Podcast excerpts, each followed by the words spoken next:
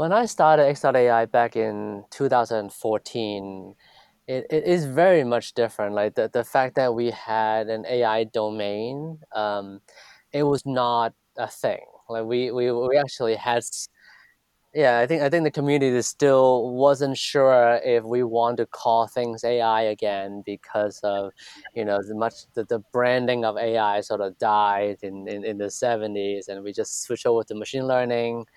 Um, I think we, I think we were one of the I think we might be like the third or the fourth company to like, or third or fourth like startups in, in that in that era, um, to to have an AI domain again. Um, My professor told me not to use the word AI for a while there, and that because of its bad reputation of having the AI winter at least once. Um, and when I saw you used it, I was a little bit, you know, surprised. But I guess you were really ahead of yourself because now it's being used for almost everything. Yeah, yeah, and and for us, that was there was definitely not. I mean, it, it is the certainly um, telling people what we are doing. Um, but at the same time, uh, since we were building a uh, a productivity productivity um, you know robot that that have conversation with you to schedule meetings over emails, um, you know, being able to have a sort of a little bit weirder looking email address, I think stands out and, and, and, and sort of pique people's curiosity a little bit too, right? Well, just for our listeners, let's just tell us what the idea, how it came about, and what it is. You know, what is X.AI? I know what it is. I've used it, but for our listeners, what what is it, and how did it get into your head, and how did you bring it to market? Yeah, so um, after um, my, my my co-founder, CEO of uh, of X.AI, uh, and I we, we actually started another company, uh, Visual Revenue, which uh, we, we were acquired. Um, and after spending some time in the, at, the, at the acquirer, and we uh, Dennis and I started talking about you know what what the future holds, and uh, one of the area that we were both really interested and passionate about was productivity, uh, and specifically talking about how uh, with the state of AI, machine learning, like what can we do uh, sort of going beyond data analytics and recommendations, which was what our first startup was uh, was about. Um, and we started talking about like, well, you know, we, we want to be able to, to start having the machine to do things for you, uh, to sort of give time back to you. Uh, the narrative I, I, was thinking about at the time was, you know, we have all these different services, the Facebook and, and, and, and, and Google of the world, which a lot of times, even though they are providing a ton of value and sense, um, but in a time perspective, a lot of times it's about they ended up taking time away, right? You end up reading, you know, endless articles or, or people's posts or people's pictures, and and you're actually not gaining time back. And and you're not and, and we wanted to create a, tool, a, a, system that actually actually truly fulfill the, the, the promise of like giving time back to you, make it making it you more, more productive. Re- remind me, A- Alex, were you contemporaneous or were you before Siri? I think we were after, um, but right. really, Siri back then was quite early, and Alexa hasn't came out yet. Hasn't come out yet. Yeah, I believe October fourth, two thousand eleven. Just because I can Google search with Siri really quickly when I was on mute. Right. And you are two thousand fourteen, so you must it must have been a sparkle in your eye at least before then, and they were not as popular. Um, and then, what challenges technically did you run into when developing this technology so early? Yeah, so there are certainly quite a few technical challenges. Um, first of all, in, in a product definition perspective, um, we certainly did not uh, think we could build a Siri competitor, or nor did we want to.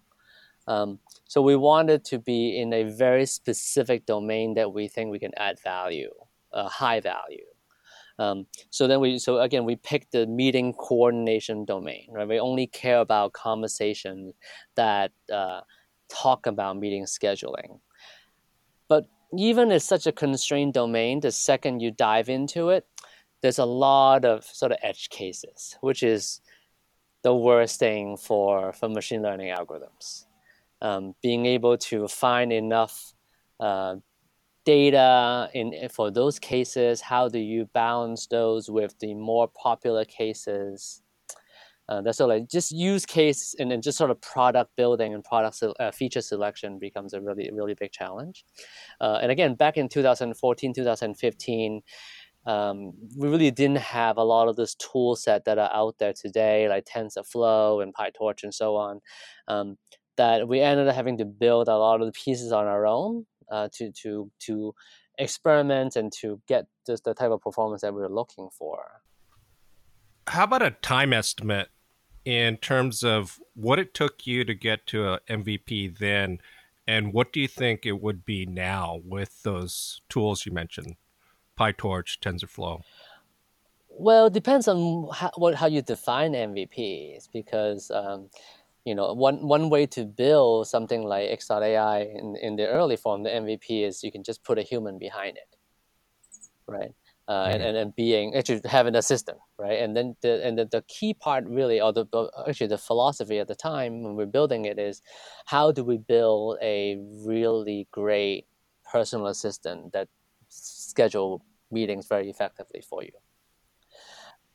And what was the feedback you got when you started releasing this into the marketplace initially? Do people understand it? Um, did they embrace it? Was it a challenge getting people educated on it? So there's definitely a lot of excitement around you know the the, the promise it held and and what um, what kind of output uh, people get. Right, people people were getting time back. They they they are being able to outsource this pretty tedious and, and annoying task of meeting scheduling and coordination to something else. So I think that there's a lot of positive uh, there.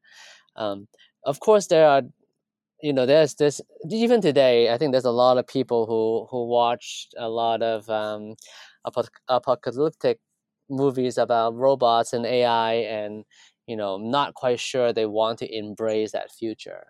So we certainly hear enough of like oh you know what's going to happen? How is it is it taking over my job?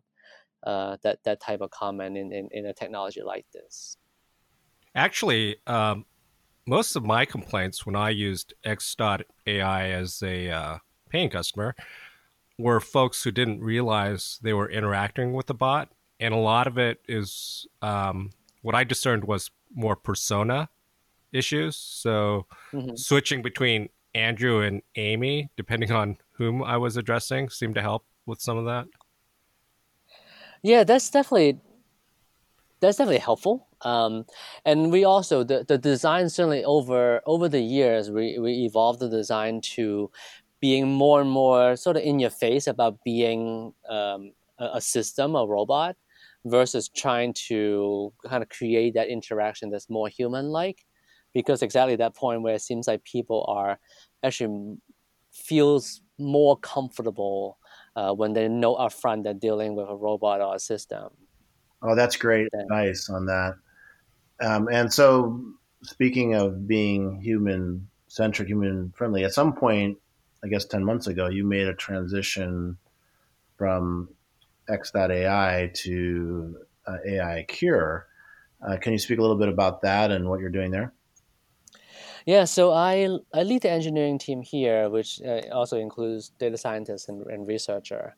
Um, so AI Cure is a whole different take in in in, in AI, uh, but applying it to health, and it's very specifically serving mostly the clinical trial um, part of, of, of health right? That uh, when you when you look at i mean health is generally is a really big space and but for like when it comes to clinical trials one of the issues is that it's adherence um, that when when you have people have you when you have two groups of people uh, taking the medication, um, how do you know that they are following the protocol and the rules in, in regularly taking the drugs? Uh, and in some cases, people might pretend that to, to take the drugs and, and, and try to cheat the, the, the clinical trial system. And this is where AI Cure comes in in terms of using uh, uh, image recognition, uh, the, the image processing to both make sure that people are following the, the rules, but also uh, in some cases catch the cheaters who are not um, actually taking the drugs. Well, Brian, you probably have some thoughts on this as well. You've done some work in terms of uh, detecting adverse re- uh, adverse reactions, right, through text yeah, analysis. Yeah, adverse events and uh, and uh, medical. Yeah, the FDA increased their requirements for reporting those, and because I worked in natural language processing too, you know, there seemed to be a good fit there for technology finding those needles in a haystack sometimes through social media or through other correspondence. I, I definitely see the connection between X.AI and AI Cure. Um, how is the technology? I mean, you were mentioning you're very early on with the technology with X.AI, but how has it enabled you, um, and has it enabled you at AI Cure to do better uh, processing and modeling and other things?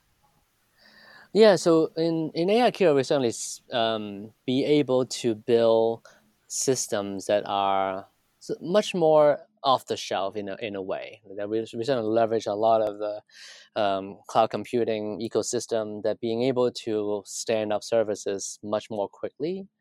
Um, particularly building software in health, uh, you require a whole different level of validation, being able to control your data, being able to provide the level of security, being able to uh, provide the level of repeatability, uh, being able to uh, audit your your whole system, data, processing, and so on, uh, which it would have put a much bigger onus on on the, on the engineering team to to provide all those items, uh, but being able to uh, build up from uh, you know AWS and cloud services and kind of the whole ecosystem, a, a, lot of those things are taken care of for you.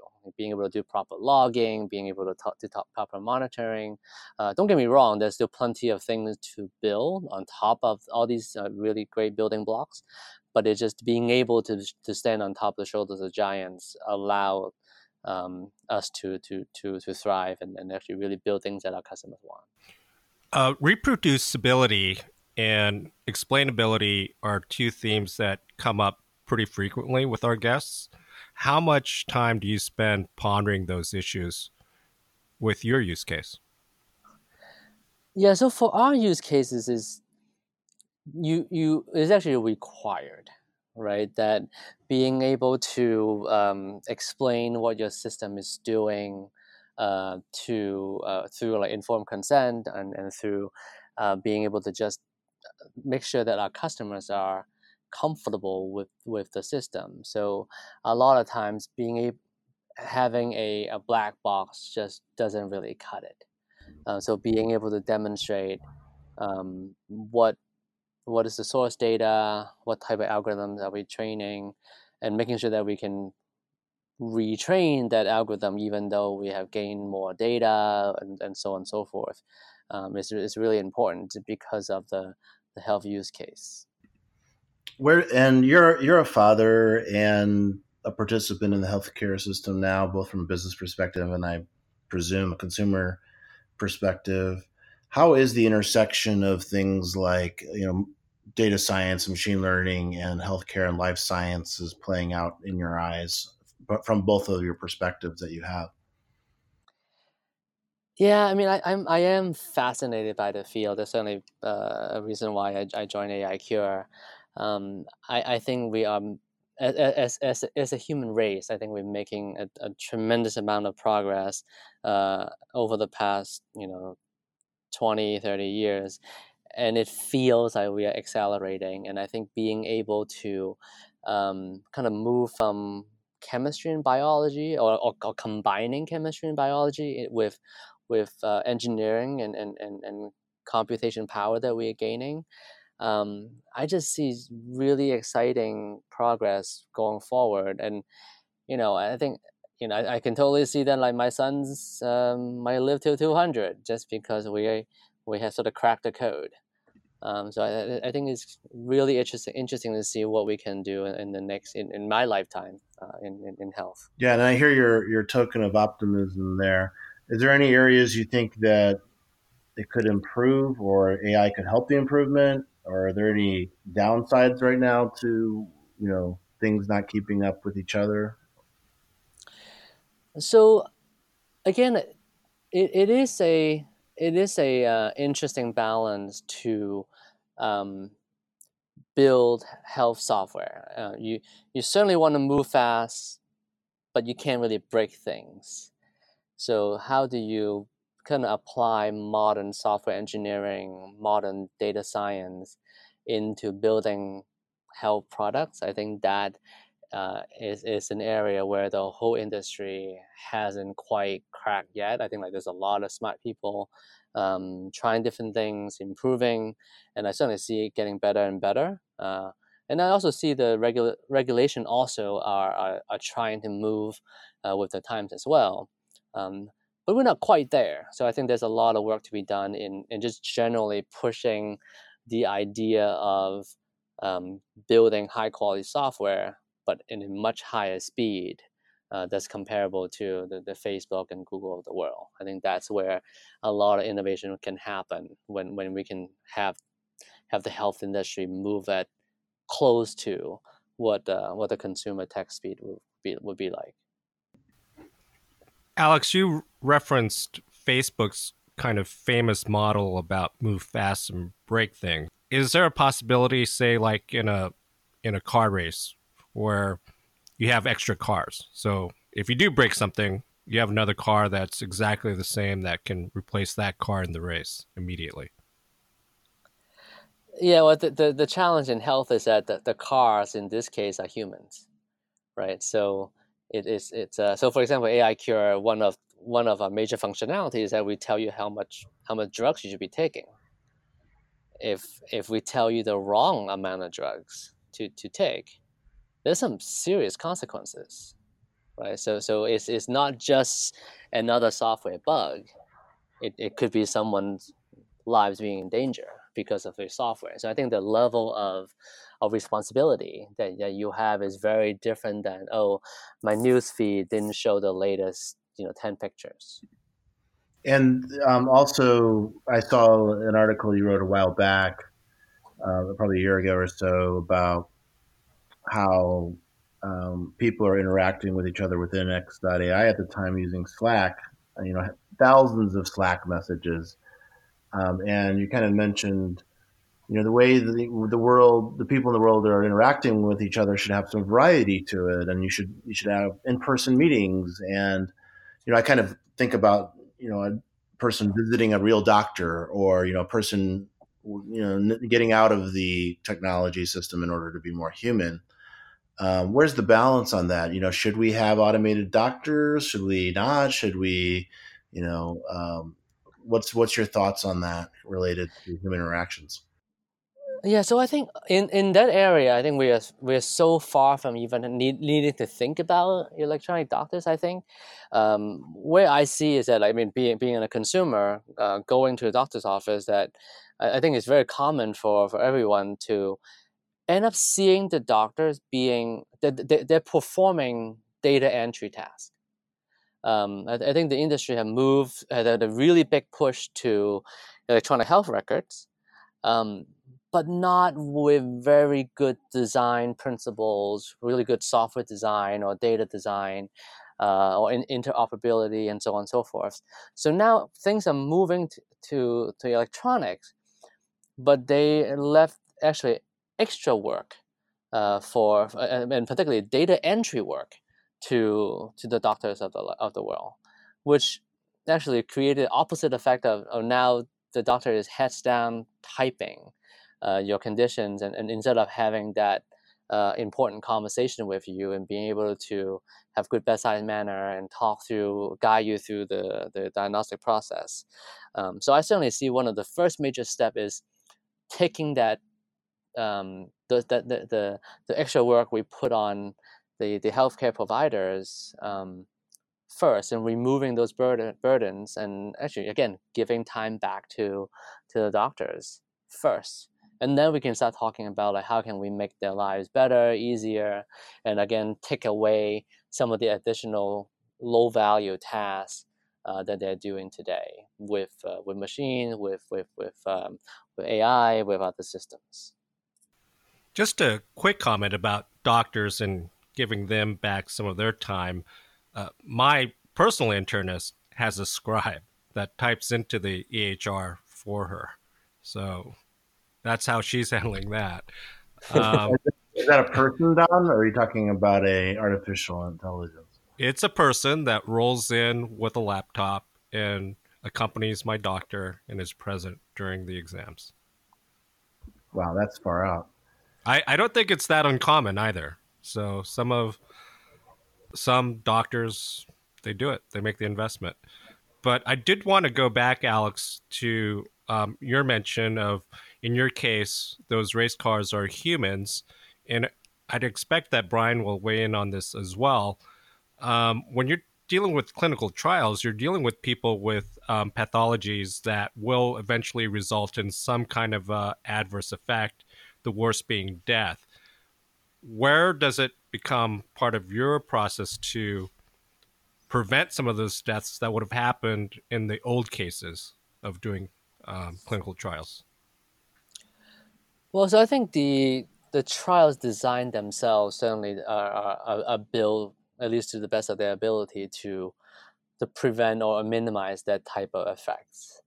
Um, I think where our system come into play in, in that area is that so one of the reasons why people stop taking drugs in in in, in clinical trials is that they have some kind of adverse effect they, they, they don't feel good they get a headache they get a stomach whatever um, but instead of talking to the um, the coordinator about the condition, they just stop taking the drug, right? And they, they drop out of the trial some, in, in some cases. Uh, what we provide is that like, now that we have a near real, real-time view of, of your behavior in, in, in drug taking, uh, we can now notify the, the operation team to say like, you know, the, these three people on your trial, they stopped taking the drugs. You should reach out to them right? In some cases, you know, uh, will be different reason, but in, in, in some of these cases, specifically when it, when they have a side effect, adverse effect, now that we have an opportunity for the, for for the operation team to say, you know what, maybe we can make some adjustments, maybe we can reduce your dosage, and so on, and now we can sort of bring the person back on track, which in that case. Um, again, it's really just speed up the the uh, the success of the of, of the trial, and instead of having people people drop out. Yeah, I want to switch directions a little bit. We only have a few minutes left because we covered this one pretty well.